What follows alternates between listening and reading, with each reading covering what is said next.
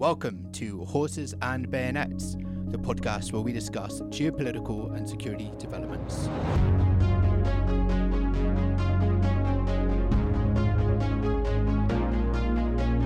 I am James Barth, and in today's episode, I'm joined again by Sophia Kirsted. Sophia is an analyst in US government after having previously worked in a variety of research positions. Among these, she has spent time at the Southern Poverty Law Center, where she produced insights into the white nationalist movement, as well as at the Chicago Project on Security Threats, where her research included the radicalization of US citizens. I would like to specify that all the views expressed today are her own and not the US government's. Today's episode is part two in a discussion on extremism. In the first episode, we discussed the discourse on right wing extremism and its implications. Today, we expand on that to look at assumptions society makes about both right wing extremists and radical Islamist groups. We also examine the response to extremism and the implications of deplatforming in the tech industry. Welcome back, Sophia. Thanks so much for being here. Thank you for having me. So, I want to start where we left off last time. We spoke a lot about the lone wolf myth at the end, but most of that was in the context of right wing extremism. The lone wolf myth for a long time has been applied to Islamic extremism and was applied there first. So that's a kind of shared commonality between the two. Could you maybe elaborate some of the other misconceptions that we have both with right wing extremism and Islamic extremism? Yeah. So, in my mind, similar to the early narrative that Islamic extremism could be sourced to the concept of jihad and conservative Islam, which was kind of a convenient way to otherize this threat. There are also convenient narratives that Western society has created about our current internal threats. So, a closer look by the Chicago Project on Security and Threats on people that were suspected of taking part in the Capitol riot, which was widely regarded as an event that was a mixture that was fueled by a mixture of both conspiracy theories, but also encouraged by right wing extremist groups. And so this study suggests that conspiracy extremist groups have been gaining support, but we've misunderstood who is supporting them. So the old uneducated and unemployed redneck stereotype doesn't apply to the Capitol rioters, which echoes a previous study that CPOST did of 112 people who U.S. authorities suspected were involved with the Islamic State that undercut a widespread assumption that supporters of the group were also uneducated, isolated, and unemployed. Yeah, I think that's definitely a myth we've had for quite a while. And I mean, I remember years ago, I did some research that was looking at the rise of the far right in the UK, but it was only in the context of political parties. And there was this kind of, there was a significant amount of data that showed that those who were supporting these parties were from the more economically deprived backgrounds. But I think that, that this is definitely changing, firstly, and I think it's also different between support for political parties versus support for these more radical extremist groups. To that end, I completely agree with the statement about the Islamic extremists. There is a really great paper that the ICCT did, um, which compares 34 different studies about Western foreign fighters going to fight for ISIS and it concluded quote the best current data on the relationship of unemployment and the outflow of foreign fighters from two large quantitative studies is conflicting. These studies also reinforce the view that the issue is one of relative deprivation and not actual poverty. So i think that's really interesting here as well. Yeah and in the uh, CPOST study that i referenced earlier about the Capitol riot, they found that two thirds of the people that they studied were that were involved in the siege are 35 or older, 40% are business owners or hold white collar jobs, unlike the stereotypical image of the, you know, conspiracy theorist or the right-wing extremist. Many of the people in the Capitol riot worked as CEOs, shop owners, doctors, lawyers, IT specialists, accountants. Court documents even indicate that only 9% were unemployed. So this really explodes a lot of our preconceptions about who is susceptible to these radical notions and why, which is uncomfortable because the American public, to the American public, because it forces us to recognize that racism, conspiracy, and xenophobia is also a part of wealth and the comfortable middle class life, too. Yeah, I, I feel like part of the reason that this myth has grown so easily is that it allows us to kind of really delineate between those who are extremists and those who aren't instead of really just seeing this as a big spectrum where people kind of get pushed further down different ideological divides um, as we see with just growing radical polarization so that is a demographic uh, misconception that we have of both uh, Islamic extremists and right wing extremists. Are there some other misconceptions we have about both ideologies? Yeah, something interesting that I wanted to bring into the conversation is the misconception that though these ideologies seem are superficially, you know, diametric, like one one advocates for the the power and supremacy of the white race and you know explicitly you know western and american. And then there you know from the side of islamic extremism it you know it would seem so different. You would think that these don't these ideologies don't share anything but in fact there are some similarities because both aim to restructure society according to a utopia the end of which violence is understood as a legitimate mean and these are broad strokes, but extremists generally derive their justification for the use of violence from perceived historical injustices and through the fabrication of victim narratives.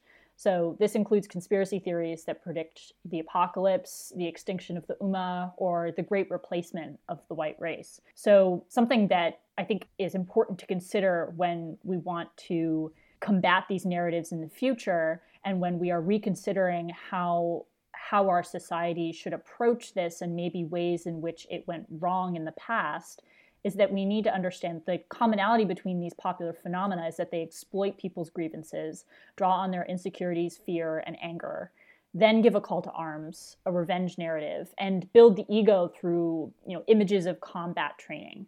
Ultimately, it satisfies people's desire to feel empowered and to feel pure in radical or religious terms. And if that is what's so attractive to people, then maybe our policy prescriptions should be shifting. In a way, it kind of seems like they're uh, they're both playing from the same playbook. Yeah. But you and I have also spoken a little bit about how within each ideology there are also great differences between them. And again, then one of our misconceptions is that we tend to view both right wing extremism and Islamic extremism as a kind of monolithic movements. Mm-hmm. Could you maybe elaborate on some of the differences within each of the two ideologies that kind of sheds further light on that mischaracterization? Yeah. So it's important not to gloss over, say, Islamic extremism writ large as if it's all all the same because there's a different just because they share an alleged religious commonality.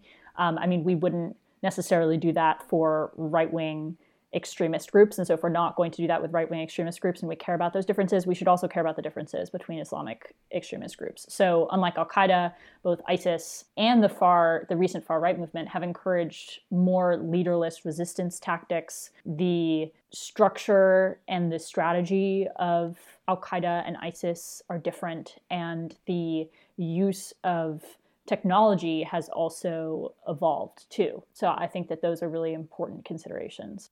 And for either for listeners who haven't listened to the first podcast or for those who have and remember that we spoke about the lone wolf myth last time, could you maybe elaborate on firstly just a brief overview of what the lone wolf myth is uh, and then what the leaderless resistance is and why those are two different things? Yeah, so the the reason why the lone wolf myth is a myth is because it references individual actors as if they don't really have any context. And so, like we said in the previous episode, that's a myth because it divides our attention away from the social and political and economic reasons for why people might become more radicalized or committed to these ideologies. It suggests that say the Christchurch shooting just comes out of nowhere. This poor, you know, psychologically disturbed young man just decided one day to do this. It and it also buys into the idea that we should should be afraid of these people, which is what they want, and that there's no way we can predict it or prevent it.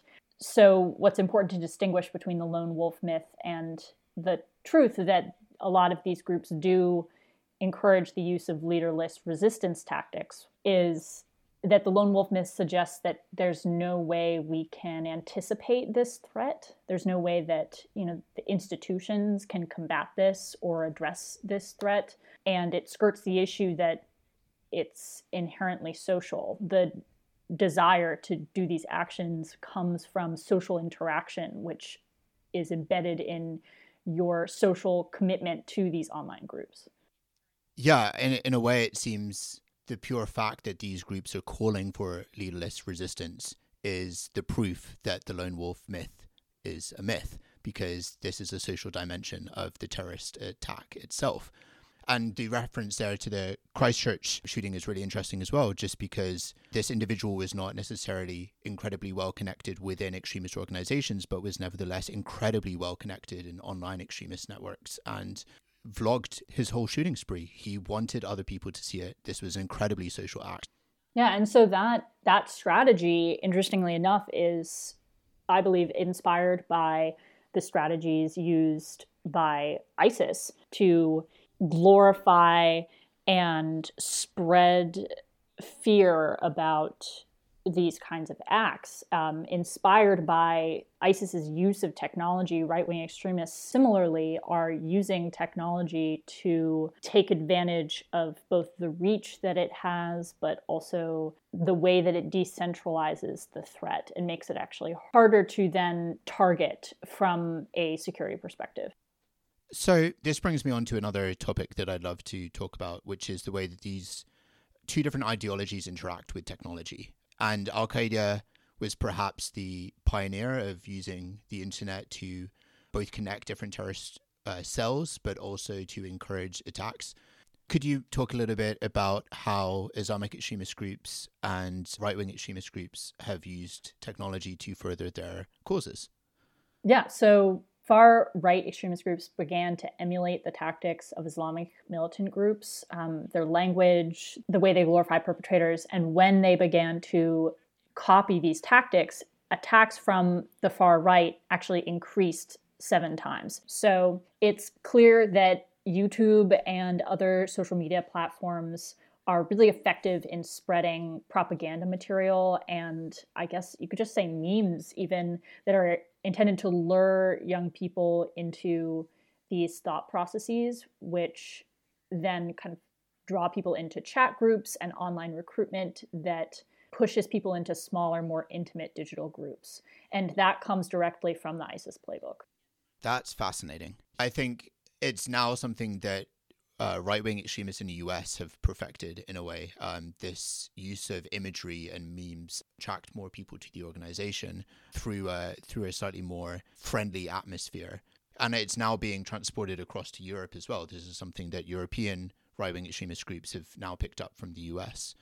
But there's so there's also a, an interesting difference too, which some people argue makes it harder to take down this content from social media and other platforms um, which i find interesting because it bring begs the question like is it that difficult or is it just our perception that it's difficult? Because it was so much easier for our security state to prosecute you know people that we associated with Islamic extremism.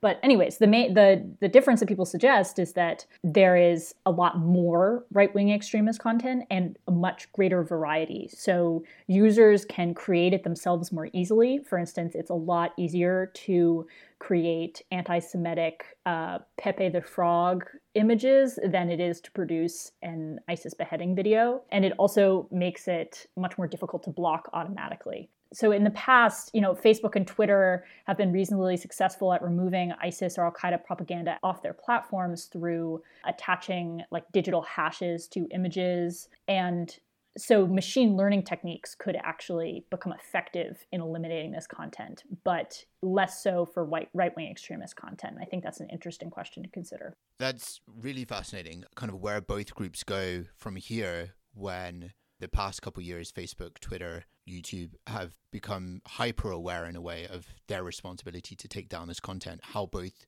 ideologies react to that and try to keep their content up. There's some great work that was done in the UK that looked at an Islamic extremist organization or a collective of, of individuals who were trying to promote propaganda online. And some of the different ways that they used were, for example, at the start of a video clip that was ISIS propaganda, they would put in something completely unrelated to the clip that was taken from Western media. So, the introduction to a news outlet in the UK, or throughout the video clip, they would have the logo of a different news organization just in the top right corner. And things like that can completely throw off the algorithm. So, I think it's really interesting, kind of going forward, whatever response our technology has has to incorporate both AI, which has done an incredible job at, at picking up the sheer enormity of the problem out there, but it has to merge that with this kind of people focused investigation aspect because otherwise we're going to lose track of how these groups are managing to evade detection. Yeah, I agree, but I think it's also important to consider that that the human aspect, the the mod, the fact that moderating this content becomes a subjective and uneven process, also contributes to some of the narratives that or counter narratives that some of these groups create. So, for example, part of the difficult nature of creating counter narratives or taking down extremist right wing content is because someone sharing photos of Nazis could be a historical post that's focused on like something very different or it could be uh, you know an extremist kind of promoting the idea. So it, when it comes down to individuals making those decisions then it makes it easy for conservative users to propagate suspicions that they're being targeted for their values, um, which then makes social media companies nervous about alienating half of their US user base. So, though, in my opinion, that doesn't mean that tech companies still shouldn't make an attempt to address this problem, it's still important to acknowledge how difficult that might actually be. Yeah, in a way, that kind of sheds light on the fact that there are really two questions at play here. One is how do you measure and find and take down content that is overtly racist, anti Semitic, or promoting of a terrorist ideology versus how do you define what that content is? And those are two questions that technology platforms and software companies need to work out. I think Facebook has started down that path with this oversight board that it's trying to find this global commonality of, of how it can define what content should be taken down and what content shouldn't. But that's only, firstly, that's only one part of the equation uh, because on the other side, you also have how do we just find the content that is that's out there.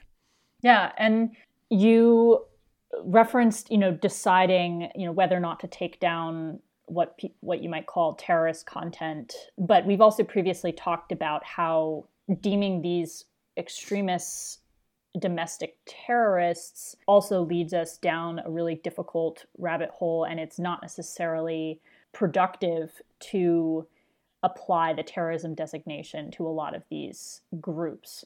So then that for me begs the question of whether it could actually be useful for tech to play a role as an actor where the government can't or shouldn't. I see this as a crucial moment like you said, for some of these tech groups, like the Global Internet Forum for Counterterrorism, which initially formed to deal with Islamic terrorism online in 2017, to you know stem a lot of the violent content online because that is where it's growing its power. Um, and just for context, uh, the Global Internet Forum for Counterterrorism founding members were Facebook, Twitter, YouTube, and Microsoft. Yeah, some really interesting questions there. So, a lot of the discussion that we've had up to now has made the assumption that deplatforming is a positive thing. But I think you and I were discussing just this past week about how there are some downsides to it as well. Could you maybe elaborate on some of those? Yeah, so I think just to start off, there is some evidence, for instance, from the Royal uh, United Services Institute that suggests that purging or deplatforming right wing extremists will be effective, but only in a specific way. So, for instance, when Facebook banned the far right group Britain First in 2018, the group tried to reassemble on Gab. And similar to how a lot of large follower ISIS accounts lost influence when they were forced from platform to platform, Britain First also saw lower user engagement once they were booted from the main site. So, deplatforming from mainstream sites reduces the reach of these groups, but it can also change the character of the groups. So, even if it diminishes the wider appeal, like you were saying, if a smaller user base develops, I think that also risks, you know, kind of a myopic echo chamber and also self debate that could turn into the further radicalization of certain members. The case of Britain First is really interesting because I actually just did some research on that myself. And so Britain First was deplatformed in the end of 2017, start of 2018 across Facebook and Twitter, along with its leaders. But recently has started to have a bit of success on Telegram. It had had absolutely no success on Gab. It had really struggled to find a following. But since the Capitol riots in the US, a number of US based groups have shared content from Britain First using Telegram's forwarded from feature. And what I found is that there has been a huge increase in the amount of content and the membership of UK based groups that can be traced directly back to specific shoutouts from large US based channels. So, in some cases, this resulted in tens of thousands of new members within a month. So, that speaks to this echo chamber that you mentioned before. Take, for example, a UK based individual who sees the attention the Proud Boys get in the news, is drawn to their message, and starts following a Proud Boys channel. From there, they can be redirected back to UK based groups that espouse the same sort of ideology. Not only that, but by having this international aspect to the ideology, it gives the appearance that the grievances felt by these individuals, the sentiment expressed by these groups, transcend international boundaries and make one feel part of a much larger community. This large community feeling is exactly the kind of thing that will exacerbate extremist sentiments.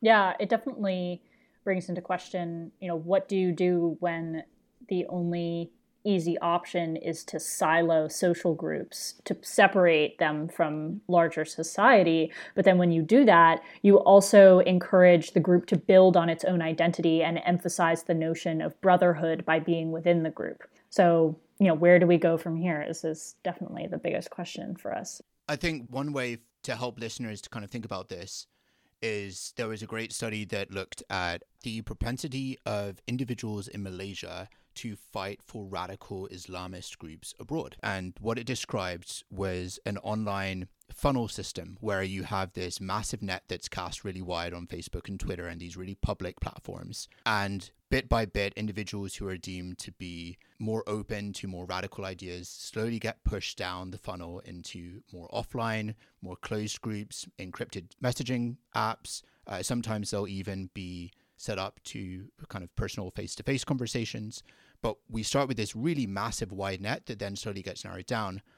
And that's how these groups are trying to recruit. But it's also how we're seeing individuals interact with these platforms now and really needs to take into consideration how we go about approaching deplatforming because yes we're taking away that big net that they had at the start to be able to reach these individuals but then anybody who is past that point has no option to go back they can't then take a step back from these closed channels to say, okay, no, that wasn't for me. I'm going back to Facebook. They are now Telegram or Gab. That is their platform and that is their group. And the fact that they have been kicked off Facebook or Twitter then kind of really exacerbates that feeling within these groups that they're being isolated from a part of society that doesn't represent them anymore. Yeah, I think that also echoes the fact that there's been little attention to the study of individual internet users' experience online and their usage of the internet in the process of radicalization, rather than just kind of auditing the content of these groups. Because at a certain point, it's useful for policymakers and academics and you know security officials to have insights into the narratives and the marketing strategies the beliefs and organization of these groups. But what is still a gap in our understanding is the instead of the supply side of the content it's the demand side is how individuals choose to engage with this material and interact online with like-minded individuals and what that process is and why it is so attractive and why it is easier or less easy in some cases so, to provide a brief overview of what we've spoken about, we've spoken about the commonalities and the differences between the demographics or the composition of right wing extremist groups and Islamic extremist groups. We've spoken a little bit about the similarities and differences between how the two groups approach the topic of technology and about how deplatforming has some positives to it, but also some pretty significant drawbacks that we need to take into consideration. Given all of this, where do we go from here?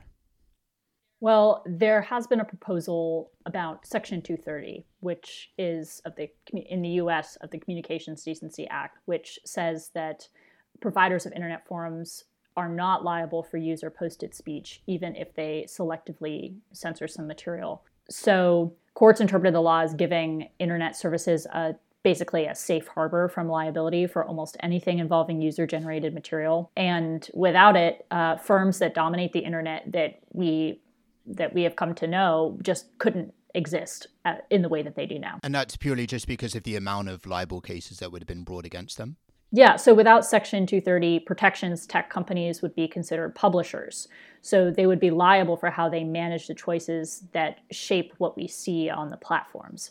So some some policymakers have pushed that this needs to change, but it's you know, I think a lot of experts question whether changes to this bill will actually help curb the spread of violence online if social media groups are held accountable for them in this way. I think that not only will it cause some problems like intense moderation to avoid liability, um, but it also might drive the use of alternative platforms that we've talked about, like Signal, Telegram, or Parler. But that's also not to say that we should just leave content to continue to inspire people in open mainstream spaces, but that like a whack a mole strategy of removing content on social media is, you know, not the ultimate long game that we can play. So there's this fine balance that we're going to have to strike in the future. Removing Section 230 protections is not going to address the root of the problem, but at the same time, tech companies do need to recognize that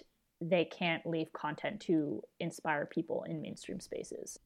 Yeah, and I think I personally have a slight worry that too much of a focus on Section 230 is going to detract away from a more holistic approach to solving the problem of extremism. To me, some of the debate around Section 230 has implicitly made the point that the internet is the cause of all of this instead of realizing that the internet is a part of why more people are becoming more radicalized, but it's not the only reason there was radicalization prior to it as well. And I think going full circle to our discussion at the start about the just multiplicity and vast differences between people who are joining these organizations suggests that there's something more at play here. It's a variety of people joining for a variety of different reasons, and they are rational actors who have a who have a gripe with society and those sort of underlying socioeconomic issues or underlying psychological issues are also things that need to be addressed and not just through technology. Yeah, I think that brings us back to what we touched on in the beginning, which was the Capitol riot and the conspiracy and extremist groups that encouraged that action.